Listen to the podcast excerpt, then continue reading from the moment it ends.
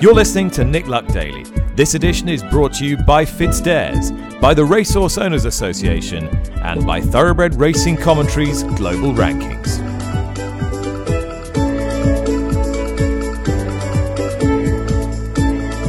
Good morning, welcome to the show. It's the final day of May, Wednesday, May the 31st, and still it is rather cool and a little grey here in TW11, but it is dry, and that dry forecast remains throughout Derby weekend. But the weather over Derby weekend is not the primary concern of those running this year's Betfred Derby. Far from it.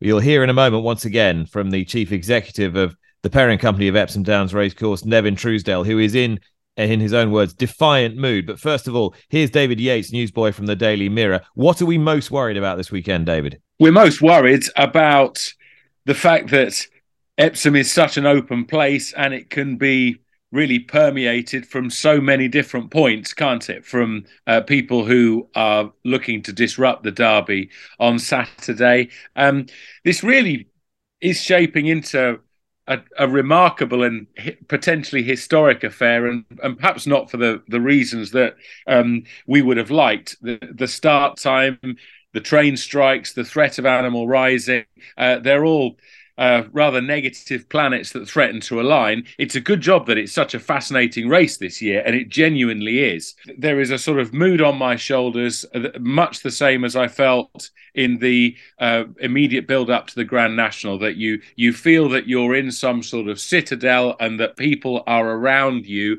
Uh, you can't see all of them, and they're looking at various points in which to penetrate um, and to cause disruption. All right, let's hear the latest then from Jockey Club Chief Executive Nevin Truesdale. Now, we spoke last Tuesday about the injunction that they were seeking. That was granted on Friday. We've talked about that. But more specifically, is Truesdale confident that this race is actually going to go ahead and isn't in any danger? Yes, good morning, Nick. Absolutely right. Um, we are um, not leaving any stone unturned whatsoever in making sure that the 244th Derby um, goes ahead. I think it was said the other day, we've run this race through world wars um, and other uh, big sort of events and, and, and, and find a way around those. I am very, very confident we will find a way around whatever's thrown at us on Saturday.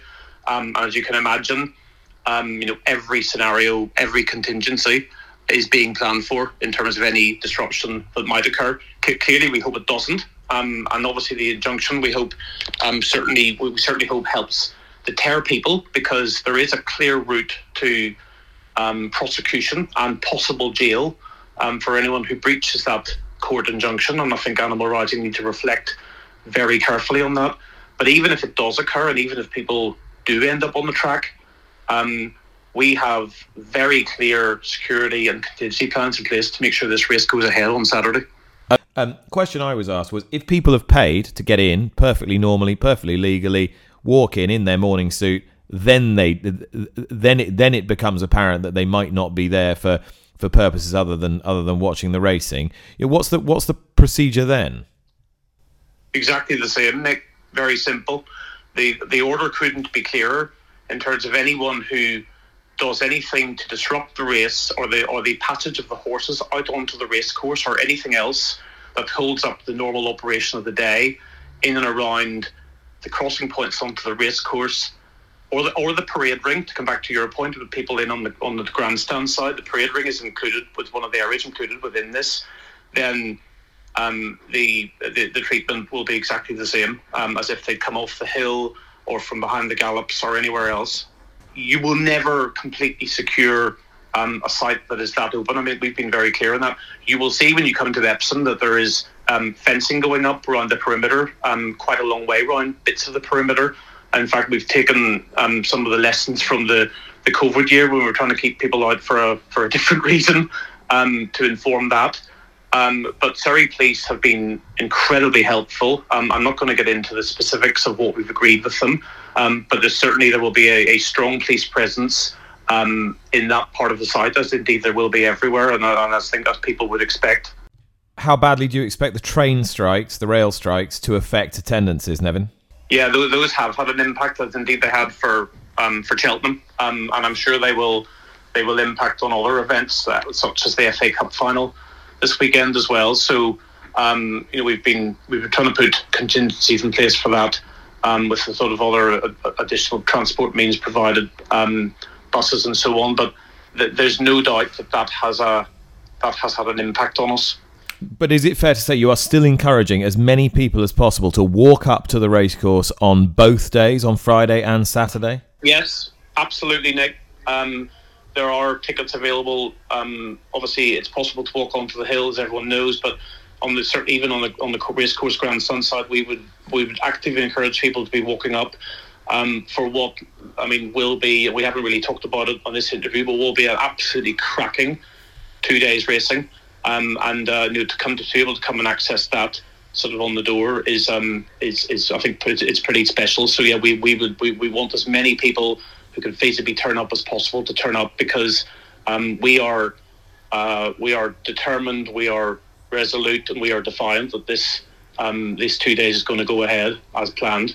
All right, that was Nevin Truesdale. Uh, David Yates is with me. Your reflections on that, Dave? One is, uh, in short, that Nevin Truesdale is very, very confident uh, that the derby will take place, but that is counterbalanced by um, another quote that is a, bit less positive, if you like, and he says, You will never completely secure a site that is that open. The Animal Rising have claimed that they will send up to 1,000 protesters. It's not just a question of the protesters and removing them uh, from the site. There's the possibility of of doing something to the racing surface as well. Those of us who watch other sports, I mean, we've seen Just Stop Oil at uh, the World Snooker Championship. We've seen them at uh, the rugby on Saturday. Obviously, the, the Chelsea Flower Show last Thursday too. Uh, we're becoming quite familiar with that wretched orange powder uh, that that gets uh, that gets thrown everywhere. As with the snooker, of course, that was a surface where we, we can't just carry on having hoovered the green baize. So they had to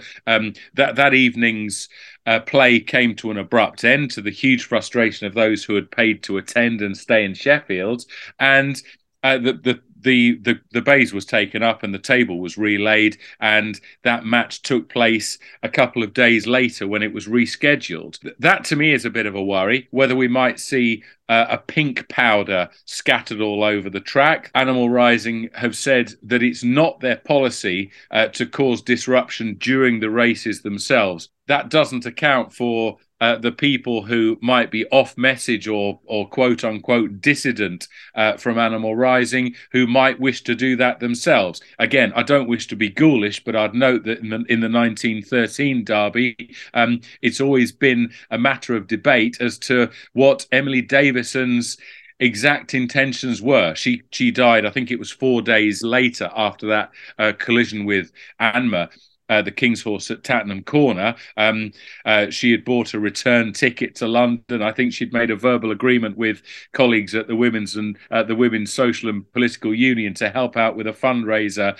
that evening. So her, her intentions, whether she actually intended to tackle Anmer or whether she was surprised by the the speed at which the the horses hurtled down uh, that horseshoe bend uh, to Tattenham Corner, is a matter uh, for, well, a century of conjecture. What is for certain now is that we had this nonsense talk of uh, meetings and, and, and uh, mood music that was a, of a more conciliatory um, nature between the two opposing parties a couple of weeks ago and, and that rubbish about en- enjoying the donuts, which were probably made actually using dairy products. Um, now we know where we are. The the the the, the the shadow boxing has stopped now, and the, the, the battle lines I think are very clearly drawn.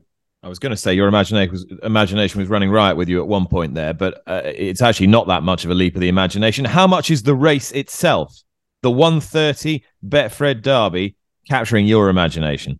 I, I, think it's an absolutely fascinating race this year. Um, it's uh, it, it's all the better for being an open betting race that we don't have one horse from a, a behemoth stable that turns up and, and and bids to justify odds-on favouritism. You know, we've got Auguste Rodin trying to bounce back from the Guineas flop. Uh, Passenger would be a, a great story for uh, Sir Michael Stoute to win the race back to back the Foxes, of course, representing Andrew Balding and Leicester City, who last Sunday uh, were relegated from the uh, Premier League. That's all rather prosaic stuff compared to Sprewell, representing Jessica Harrington, of course, uh, who has been fighting breast cancer. Um, it's it's a fascinating race with great respect to everyone else who is taking part here. There's one result that can lift us away from Animal Rising and the train strikes and uh, everything else that threatens to cloud uh, the 2023 Betfred Derby, and that is a victory for Arrest. Uh, we've called on Dettori uh, so many times uh, to come and rescue us. This is the final time we believe that uh, we'll be able to do this with. Britain's most important flat race, and a victory for Arrest would certainly uh, do that. The ITV coverage, of course, is due to switch uh, from uh, uh to back to Wembley at 2:05 in anticipation of the cup final starting at at 3 p.m. Let's hope that we can that the derby will have been run and analysed by then. Yes, I hadn't considered that. If if the protesters managed to effect a delay, then that could severely compromise the derby's terrestrial TV window, short as it is on Saturday. As many of you will know, Aidan O'Brien is the leading Derby trainer with eight wins and counting. Nobody will be surprised if Auguste Rodin, or indeed perhaps one of his outsiders, makes it nine on Saturday. His son Donnacha, however, might be the man standing in his way. He runs a horse who will race in the colours of Aidan and Anne Marie O'Brien's Whisper View Trading Limited. A really well bred horse as well called Alder, who's by Australia. And these are the reasons why Donnacha feels that he's got a Derby horse on his hands. Uh, yeah, well, we think he's we think he's a good horse. Um, Nick, obviously, you never know about Epsom until you go there, um, but he's got plenty of pace. Uh, he's well balanced. So, uh, tell me a little bit about what you made of his his Chester run behind San Antonio. You went off favourite that day. Uh, yeah, he he, he, um, he, he, ran a good race. Um, he got he got trapped back a bit far on, on, on ground that wouldn't suited him. Um, and as we know, it's been very hard to, to make up ground in Chester.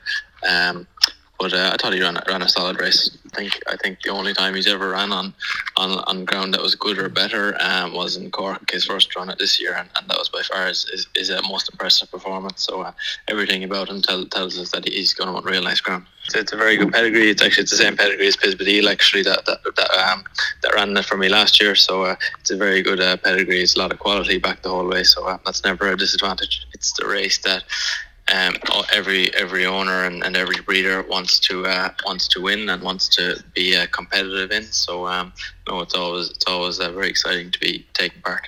Are you definitive in your own mind and listening to what Aidan's been saying, and with your own knowledge of of the horse that that Auguste Rodin is is the one to beat? Um, I, I, think it's I think it's a very open race. Um, obviously, you can't. I think it's possibly hard to say that he's definitely the one to beat uh, coming off the back of his Guineas run uh, when he ran no sort of a race. But we saw with Little Big Bear that they can uh, bounce back to a, a, very high level um, on their next start um, after him. Then there's there's a lot of there's a lot of uh, it's very open. Has a lot of lot of um, horses that, that have won trials and ran well in, tri- ran well in trials, but um, there's a lot of question marks about, about some of them as well. So um, it seems to be a very open race. I thought the I thought myself that the Dante looked like the best trial. Um, uh, Sir Michael Stoute's horse, I thought was unlucky not to win the Dante, and he looks like a horse that handles fast ground, and he's he looks like he has a bit of pace and he travels. He might suit the race. So um, if it wasn't for for for the you know minor dads, I'd probably go with him. Donnacha O'Brien, they're not completely drinking the Ballydoyle Kool Aid as regards Auguste Rodin being the the absolute key danger, and certainly showing some respect for the Dante form represented by the Foxes and by White Birch and by Passenger. He was unsure about White Birch's suitability for the track, however, at Epsom. We've got the declarations now, David Yates from the Mirror, for the Oaks and the Coronation Cup, both of which will be run on Friday. Smallish field for the Oaks uh, compared to what we used to sometimes. Yeah, that's probably about right, Nick. We've got 11 of them in all. Um, as one would expect the the um, the principal horses have, have stood their ground here. Um, hot favourite, Save the Last Dance, followed by the Gosden pair of Soul Sister and Running Lion. Eternal Hope, of course, was supplemented for Godolphin and Charlie Appleby. Key point for me with the favourite I think just how she gets on a, during the first couple of furlongs of the race, because that seemed to be the the most difficult period uh, for her during the the Cheshire Oaks before she thundered home by 22 lengths. And indeed, a, a missed break and a fluffed start arguably cost Emily Upjohn last year. There will be plenty who fancy their chances, and they're not all powerful multinational owners either. Though Paul Humphreys has punched well above his weight down the years, and he joins me now. He's a part owner of Caernarfon, who represents rookie trainer Jack Shannon, who took over from his father Mick at the beginning of the season. Paul, just tell us how it all all started for you.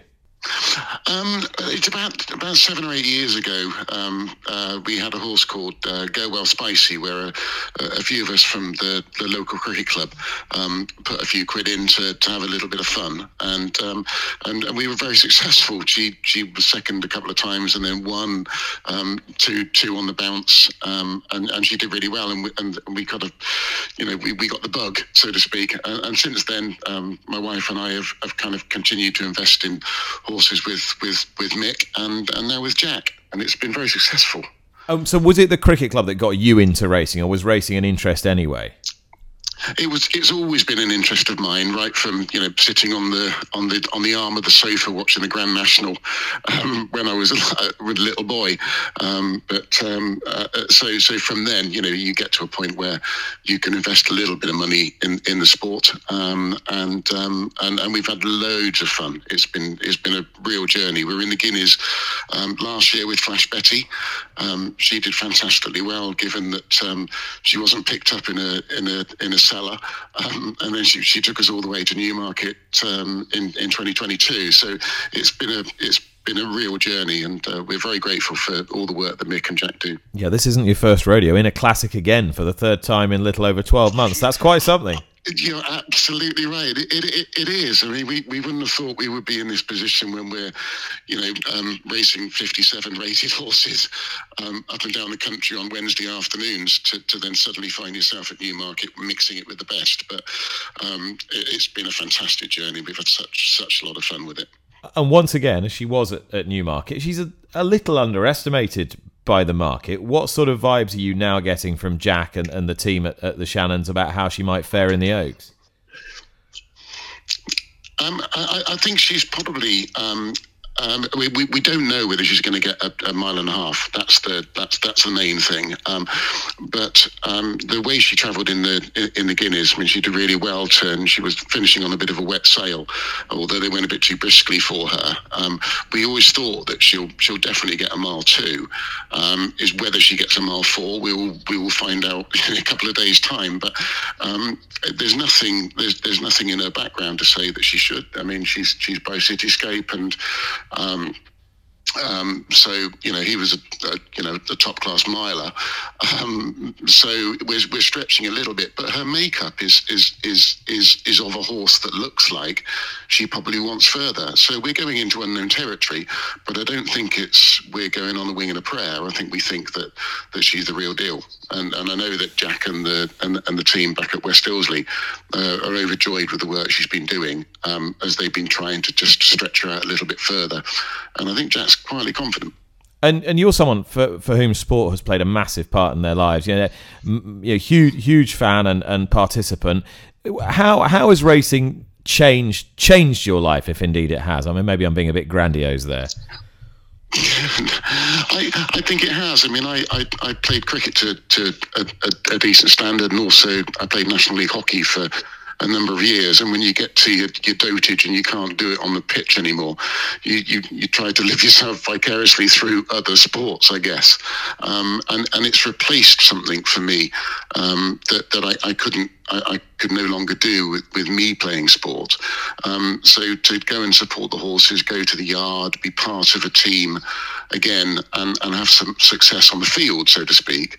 Um, it's been really enjoyable. And um, yeah, my wife previously to, to, to, this wasn't massively into in, into horse racing, and uh, and now we're out, you know, um, following our horses all over the country and have a thoroughly good time. We've met some amazing people, um, some brilliant people in small syndicates that we've become good friends with, you know, outside of outside of the racing. So it's really added to um, to to, to, to, to, to everything that we do. Paul, thanks so much for talking to me this morning. Very best of luck this weekend. Thank you very much, Nick. All right, David Yates back with me. David, I mentioned Emily Upjohn earlier on. Uh, we spoke to John Gosden about her yesterday on the podcast. He seemed quite positive, though said she'd improve as the season progressed. She's got four rivals. Who are they? Yeah, it's an interesting one. This Westover uh, heads the market. Then Emily, Emily Upjohn second in. Hurricane Lane, who stormed back to form. I think that even his own connections admitted that uh, he was drinking in the Last Chance Saloon uh, before he went to the Jockey Club Stakes at Newmarket at the beginning of this month. We've got the uh, resurgent point Lonsdale and also Tunnes, uh, the German Challenger too. So it, we've only got five of them, but it's certainly an interesting race from a betting point of view. Uh, the first four in the betting are, uh, are seven to two or shorter, and Westover at the head of the market. I, I imagine it will be a horse who might divide punter opinion. I, I think it's unfair to say of this horse that he's been um, unpredictable because he's really only got one uh, blot on his CV. That was when uh, it, he was most disappointing. That that strange race that he ran in the King George at Ascot uh, back in July. Subsequent to that, he's run six in the Arc on, very soft ground behind Alpinista, and then he got closer to Equinox than anyone else at Meydan in March. But given the the, the nature of the uh, the small field here at the head of the market, I think there'll be a few people who are uh, looking to take Westover on. One of those is trainer Peter Schiergen, who has Tunnes in the race. Tunnes, a very high class horse, and uh, a relation of Torquato Tasso. The ARC winner, you'll remember we featured Tunnes when he went over to Japan for the Japan Cup. Liz Price was with him then. He's been, she's been with him this week as well and caught up with the trainer yesterday. And this is what Schiergen had to say. Yes, uh, well, uh, Tunnes is a very good horse and uh, he's very clever and he make a good job in the morning. He every morning uh, travel very good in the morning, and uh, at the moment is good. He run one time in Germany this year. He was second, and he needs to race, and now he's more better, and so we travel now to Epsom. Okay, so let's just go back to last year. So last year he won the German St. Leger. So he's a horse who has a lot of stamina. And then he won the big prize in Munich, another Group One, before he went to Tokyo. In Tokyo, things didn't work out. Just remind us what happened in that race. Yes, um, the problem was in Tokyo. Um, he have on the start gate, he have uh, make a travel. He was he have no interest for go in and make a travel. Uh, he was very nervous, and uh, the jockey say in the machine he was so unlucky and he was start and he was not in the race. So we can forget about Tokyo. Yeah, sure. Okay, so now um, he had his first start of the season. It was a Group Two. He was well beaten though. He was beaten three and a half lengths. Tell us about that race. Yeah, I think you need to race uh, in the morning before Cologne. The, he was second. He was not hundred percent in the morning, but I trained in Cologne, so I give him one race for for condition. And after this race, I'm I'm very happy. He make a good job, and so I think he have a good feeling for Epsom. When did you start thinking about the Coronation Cup? My, I think uh, beginning after the last start, I think to the owner that there was not hundred percent, but the owner say let's go to Epsom also after the last start. Okay, and just remind us what kind of ground does he want? I think he, the best form was of uh, soft ground, but uh, as he win on normal ground, I think he have no problems every ground. He, he like uh, good ground to soft ground is good. And do you think he can deal with the track? Obviously, Epsom is a very special track. You here in Germany, you train on a very flat track because you train on the uh, racecourse of Cologne. Do you think he will be able to handle that? Well, it's a test, but I think he's a clever horse and uh, he's he make no problems in the morning. And I think uh, he's good enough for the for the piste in Epsom. Also, when we when we are placed, uh, we are happy. Win is not easy. It's a very strong race this year, but I think we look for a good place. German trainer Peter Schiergen there, bidding to follow up Boreal's victory in 2002 with success courtesy of Tunnes in Friday's Coronation Cup. And our thanks to Liz Price, who was with Peter at his base in Germany yesterday. Now imagine you're a, a small stud with just five or six mares, and you get to Derby week, and you've bred a horse that is in the Oaks, and then 24 hours later, a horse who's in the Derby. And the Derby horse has a right chance as well. The Oaks horse, well, she started off life very promisingly. Maybe she's the forgotten horse, Bright Diamond. And the Derby horse is Ed Walker's Waipiro, a half to Waikuku. They were raised and bred on the same farm, Riversfield Stud in Kilmallock County Limerick, by the Molan family, Tom and Geraldine, and their son Shane, who joins me now. Shane, I'm I'm so pleased that I was I was alerted to this story because breeding horses is so hard. It's such a labor of love. It's such an intense passion for you guys, for you and your parents to to come into this week having all been credited with runners in the Derby and the Oaks from just such a small pool of horses. Tell me, tell me how that feels for all of you. Um, yeah, it's very exciting, Nick. Um, it's hard to get our head around it. Really, probably won't uh, sink in until the until Friday and Saturday there when they line up to run. Um, but yeah, it's all very exciting. So tell me a little bit about the, the history of, of the farm itself and, and how you all found yourselves there and, and your own sort of background in the game. Uh, yeah, my parents bought the farm probably 16, 17 years ago, and um, dad was into farming cattle and bought a few broodmares. Um, and he would have been friendly with Druba Silvestrman in Dubai, so a few mares came from there, and then they bought a few from Tattersalls and Goffs, and uh, kept maybe eight mares throughout the years, and there was a stud manager here for a long time. And then I fell in here about 10 years ago, and um, we cut back to maybe six mares. And it's just gone on from there, yeah. We've had some luck along the way, and um, probably the biggest weekend of it all to come you make it all sound so so straightforward. You say you you fell in. Was it always a, a dream for you to be involved in in this business from from when you were a child? Was it always something that had gripped you, your family? No, not at all. Actually, my older brother was always very interested in show jumping. He runs an equestrian centre down in Cork, uh, Maryville Stables, and no, I was more into sports, basketball and soccer, and um, I had no interest in horses. I used to follow racing, followed the pedigree's a small bit, but uh, never had any interest in show jumping or horses. Um, my younger brother was into hunting as well, and actually worked in stints uh, with Yeomanstown Stud and went to Australia and became a bull rider.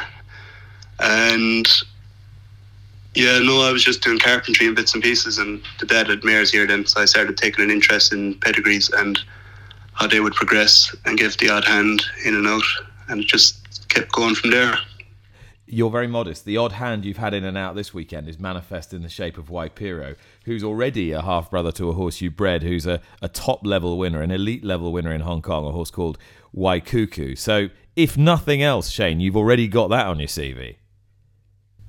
That's that's yeah, no, that was um that was exceptional. First mare I bought, first fall out of the mare turned out to be a three time Group One winner, so very lucky there. Um, but yeah, no, it grew from giving the odd hand in and out over the years to me being here full time, probably eight years now. Um, so yeah, a lot of work in the last eight years, but it's really gone well now. So yeah, hopefully now these can give a good run at the weekend. So what do you make of Waipiro's chance? Ed Walker seems happy and, and confident. You've been following this this horse since he, he emerged from his dam. What what qualities has he got? What credentials has he got from from your standpoint? Um, I suppose to, if he follows his brother's credentials, he's. Uh, he looks to be honest. He looks to really race via when you ask him. Uh, he was very green, probably every day he ran. But um, when he was asked, he, I felt I thought he quickened up lovely. And I suppose it is only going to be a second run on turf, so hopefully there's much more improvement to come.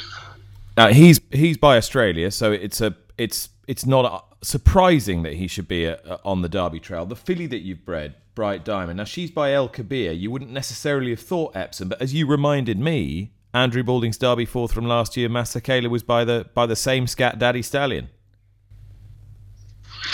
Yeah, that's true. Um, I was probably trying to follow the Nonny Never line when I went um, Elusive Pimpernel mare to a to a scat Daddy Stallion. Um, so I didn't exactly think it would be a mile and a half uh, filly.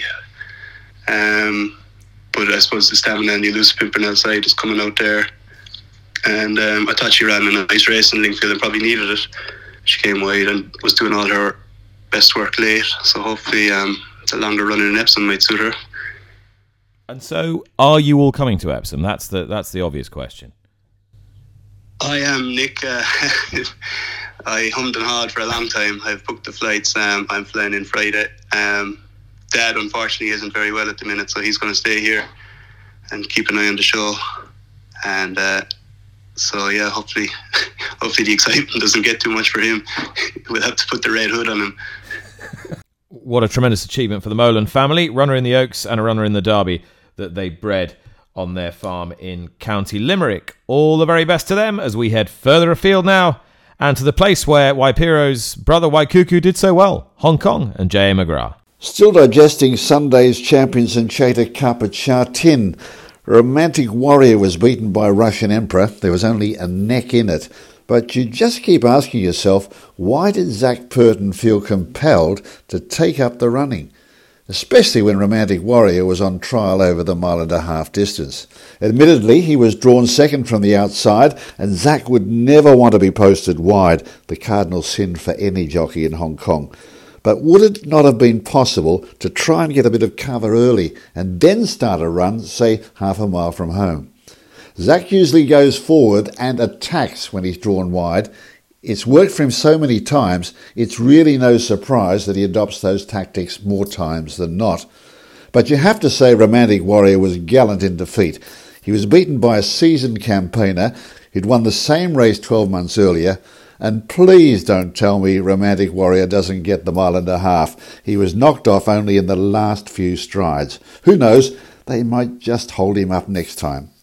By the way, that win took Russian Emperor's career earnings to £4.8 million.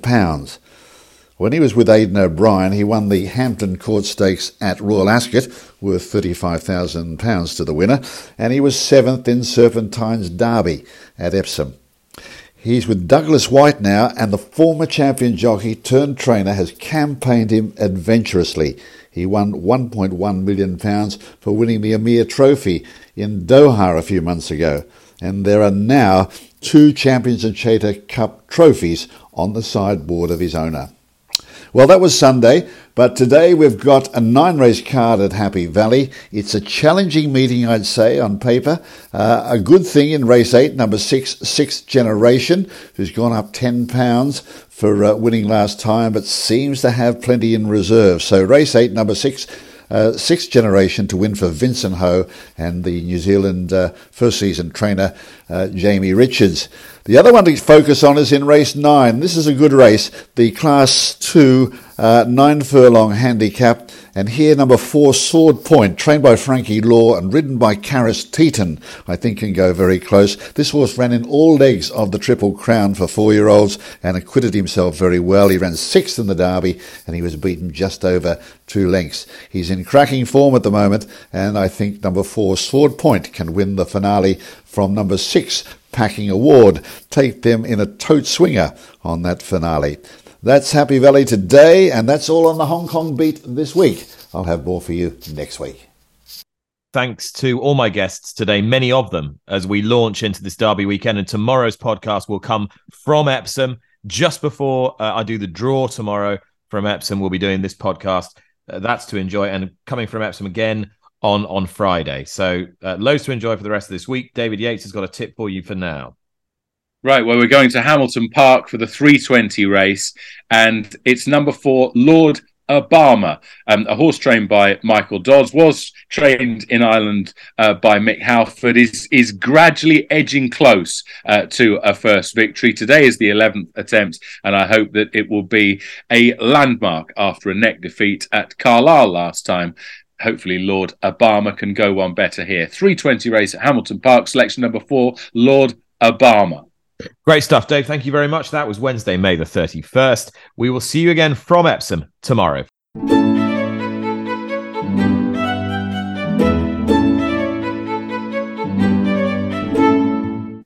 You've been listening to Nick Luck Daily, brought to you in association with FitzDares, the Racehorse Owners Association, and Thoroughbred Racing Commentary. Thank you.